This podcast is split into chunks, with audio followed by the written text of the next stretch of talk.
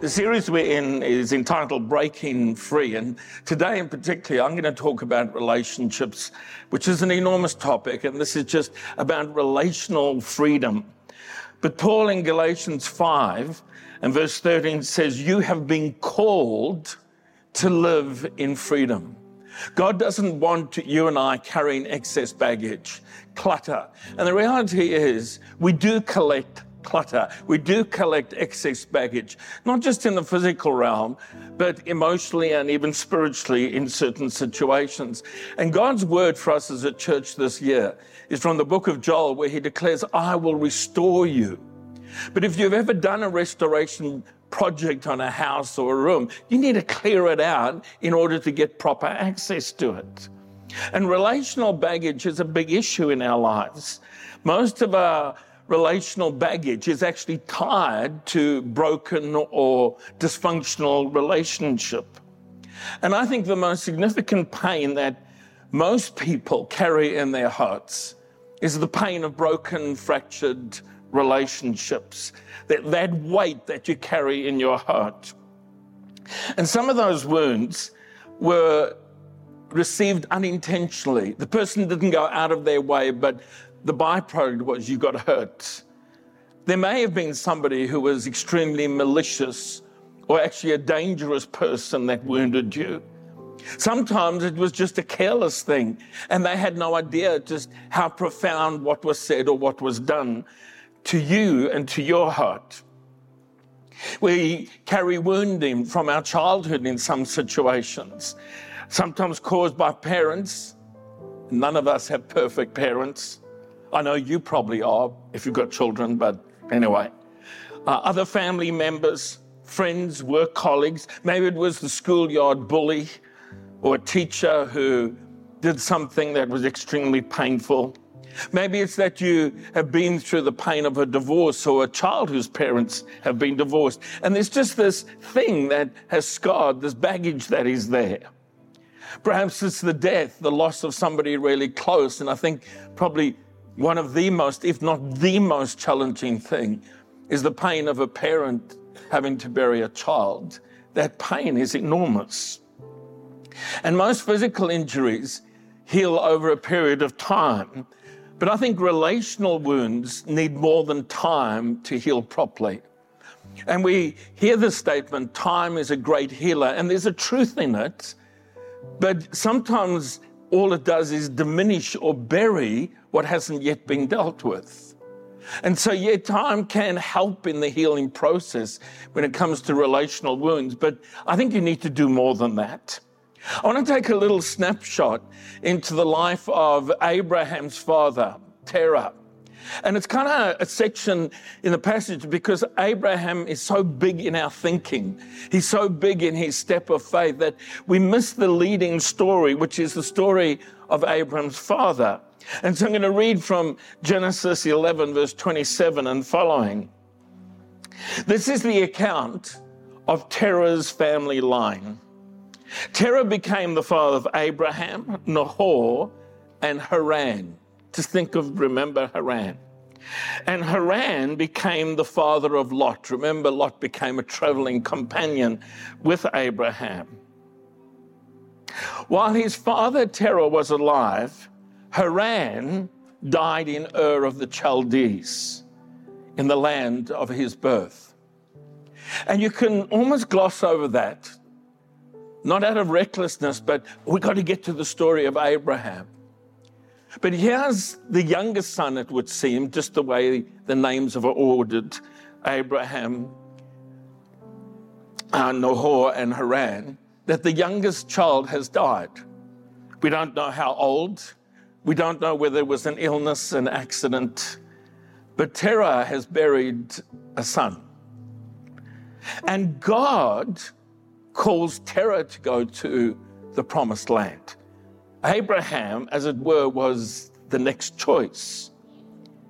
And so we read in the next few verses of Genesis 11 Terah took his son Abraham, his godson Lot, son of Haran, his daughter in law, Sarai, the wife of his son Abram, And together they set out from Ur the Chaldees to go to Canaan. You see, it looks like God had called Terah to be the father of faith. But when they came to Haran, they settled there. And Terah lived 205 years and he died in Haran. So, on their traveling, on their way to God's promise, to the destiny that God has for them, God having called Terah and his family, he comes to a town, a small city that carries his son's name, and he can't move on. He's stuck.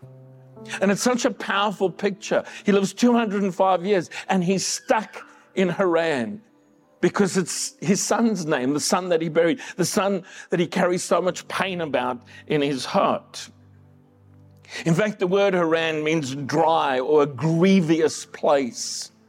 And you can only imagine what is going on in his heart and how just emotionally and then physically he gets stuck in this place of pain.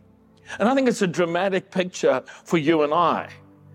And God wanted him to move on into the promise into destiny, into the future. And he got stuck there because of relational pain. And I wonder if you, along with me, we all are in this, just say, Holy Spirit, can you just show me where I'm stuck relationally? I, I want to access all that you have for me. I want to live in the promise. I want to live in the I will restore you that is a theme for this year, but it's a theme from God's heart for all the time. I don't want to be stuck somebody somewhere emotionally, spiritually because of pain around a relationship. You see, relational wounds keep us from our potential. We actually make foolish choices when we're wounded because we react and we've all done it. None of us are exempt from this. It's not like if you've got pain and somebody somehow touches that, they may not even know what they're touching. We react, we make foolish choices. The psalmist in Psalm 73 says, Then I realized my heart was bitter and I was torn up inside. One translation says, My spirit was embittered, but I was torn up torn up on the inside. And I was foolish and ignorant. And he's now talking to God. And he says, I must have seemed like a senseless animal to you. I was just reacting out of the pain. God, I'm torn up on the inside. Help me. The second thing is that relational wounds end up polluting other relationships. Because you've all heard this, and there's a truism truism in this that hurt people hurt. The J.B. Phillips translation of Hebrews 12, verse 15 says, A bitter spirit is not only bad in itself, but it can poison the lives of many others.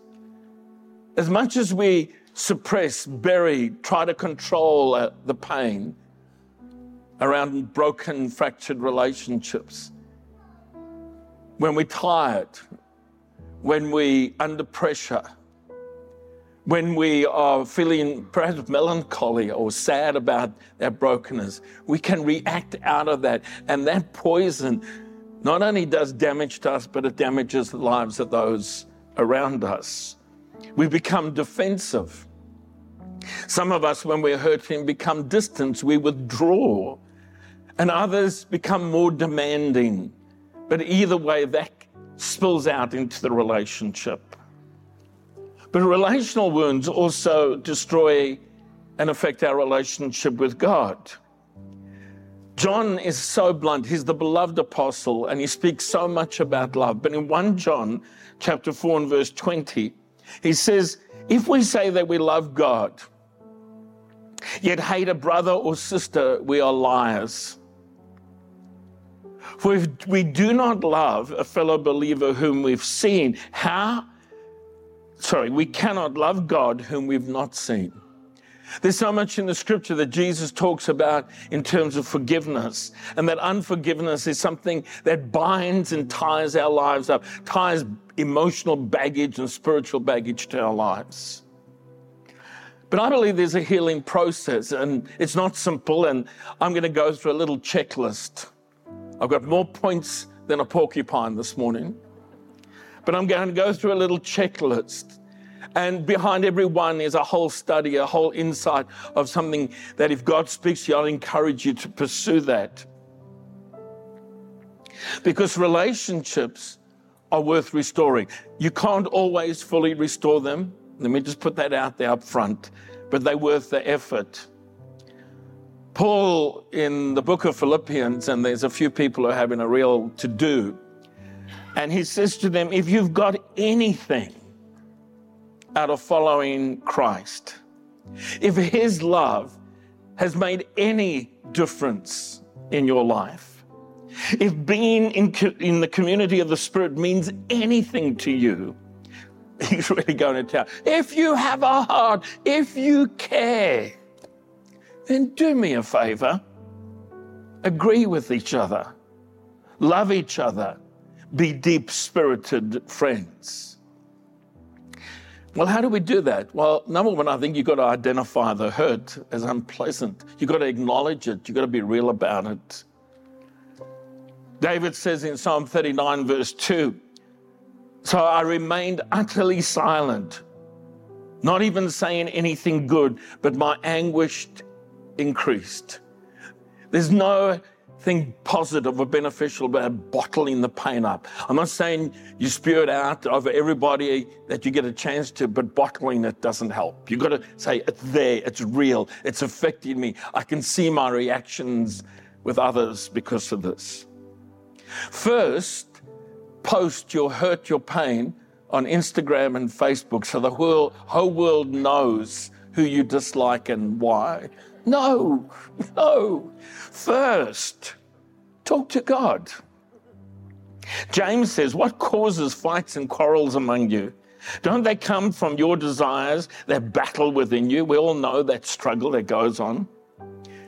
You desire to have, so you kill.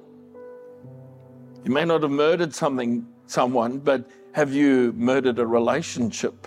Because you wanted your way and you had to be right and you couldn't find a way of forgiveness, so the relationship got killed. You covered, but you can't get what you want, so you quarrel and fight. And you do not have because you do not ask God. You didn't talk to God first about it. So identify the pain, first talk to God. Take initiative. Jesus places enormous emphasis on this, and it's a whole study in itself. But Jesus says if you enter your place of worship and you're about to make an offering, and you suddenly remember a grudge a friend has against you, abandon your offering, leave immediately, go to this friend and make things right. And then, and only then, come back and work things out with God. I'm tempted to say, let's all close our eyes and allow one or two people to depart to obey this. But you see the urgency. He says, don't pretend you can make things right with God when you haven't even tried to make it right with a person that you know has an issue with you. The fourth thing, and like I said, more points than a porcupine, a bit of a checklist, is own your own baggage, own your own contribution. Jesus is so funny on this. I've, I've often pictured this as a kind of sketch comedy scene. You hypocrite, he says. Uh, that's Jesus talking. Gentle Jesus. You hypocrite. First, take the plank out of your own eye, and then you will see clearly to remove the speck from the other person's eye. And you can just see this big beam stuck in somebody's eye. And they're going, let me help you with the splinter. Bang, bang, crash, things flying everywhere. It's almost comedic until you go, yeah, I've done that. I've been pointing out other people's faults and I failed to acknowledge my contribution, that I added something. The fifth thing is attack the person first before they attack you. Now, attack the problem. And this is hard. This is not easy. Because when there's emotion, when there's pain, we tend to go to that but try to find out what happened? What was the issue that created the pain, the misunderstanding, the loss? The wise are known for their understanding. Pleasant words are persuasive. Another translation says, A soft answer turns away wrath. I had a situation just this week in my role as National Secretary for our movement and we're bringing a whole of new stuff to our upcoming conference, and we just sent out a whole lot of stuff. And somebody who I worked with for many years, uh, some years ago, wrote in the scathing, attacking thing about the lo- lack of process, and they clearly hadn't read the communication that I sent out or hadn't understood it properly. And everything within me was, well, I'm going to phone them and I'll give them.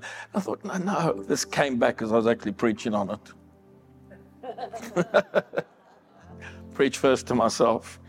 And I phoned them up and I had a 20 minute conversation. And my starting point was, I'm so sorry if my communication wasn't clear and you thought there was going to be a lack of process. And we ended up having this wonderful conversation. And it was actually great just to catch up with an old colleague, a little bit older than me. So, anyway, we'll keep moving on. Don't want to, I hope he's not listening because he could be offended by that comment. but focus on peacemaking, emphasize the relationship, and you may not get the outcome you wanted, but you'll get the relationship back. And it doesn't always work, but that's another topic. Blessed are the peacemakers, Jesus says. I love the way Eugene Peterson phrased that in Matthew 5 9. You're blessed when you can show people how to cooperate instead of compete or fight. That's when you discover who you really are and your place in God's family. Number six, and I need to move on, you've got to choose to forgive.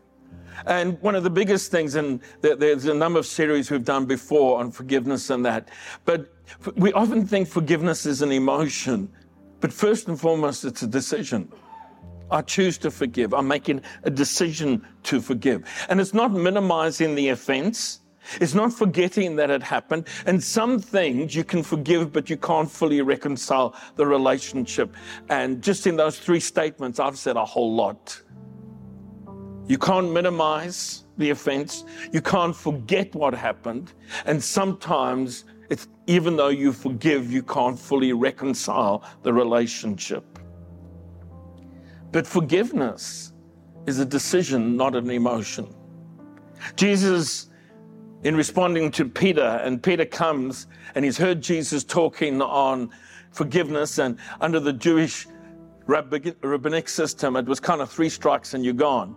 If you offend me three times, you're gone. Yeah. And so Peter hears this and he thinks, Lord, how many times should I forgive somebody who sins against me? Up to seven times. And you've got to admire Peter's heart. He's doubled it and added one just in case. and you've got to love that about Peter. And Jesus said, I tell you, not seven times, but 70 times seven. And we can add up the number and come up with a figure, but Jesus is saying by the time you get there, I think forgiveness will be a habit. It'll be your first response rather than your last resort. And the final thing, and I'm tying this back to the story of Terah and Abraham, is refocused on God's purpose. Because often the whole issue of broken relationships knocks you off course and you don't fulfill your destiny. You don't fulfill your potential because you're now caught up in this thing. Joseph is an extraordinary example of this, and his life is well worth reading and giving far more time than I can do this morning. But in response to his brothers who had thought of killing him, sold him into slavery, abandoned him, he says, Don't be afraid. Am I in the place of God? I'm not going to be your judge. You intended to harm me, but God intended it for good to accomplish what is being now done. He says, My destiny was not in your hands. No matter what you did to me, my destiny was in the hands of God. And I am staying focused on that. And there is a restoration in the relationship in the story of Joseph, which is wonderful. But the greatest restoration is the restoration of our relationship with God, is the issue of forgiveness. Of, yes, we are called upon to extend it, but we are also called upon to forgive and receive forgiveness. And the Bible says if we declare with our mouth that Jesus is Lord and believe in our heart that God raised him from the dead, we will experience salvation. And what that means, you receive God's forgiveness, God's pardon for time and for eternity. Past, present, and future sin is covered completely by the magnificent work that Jesus did for us in dying for our sin and our brokenness on the cross of Calvary.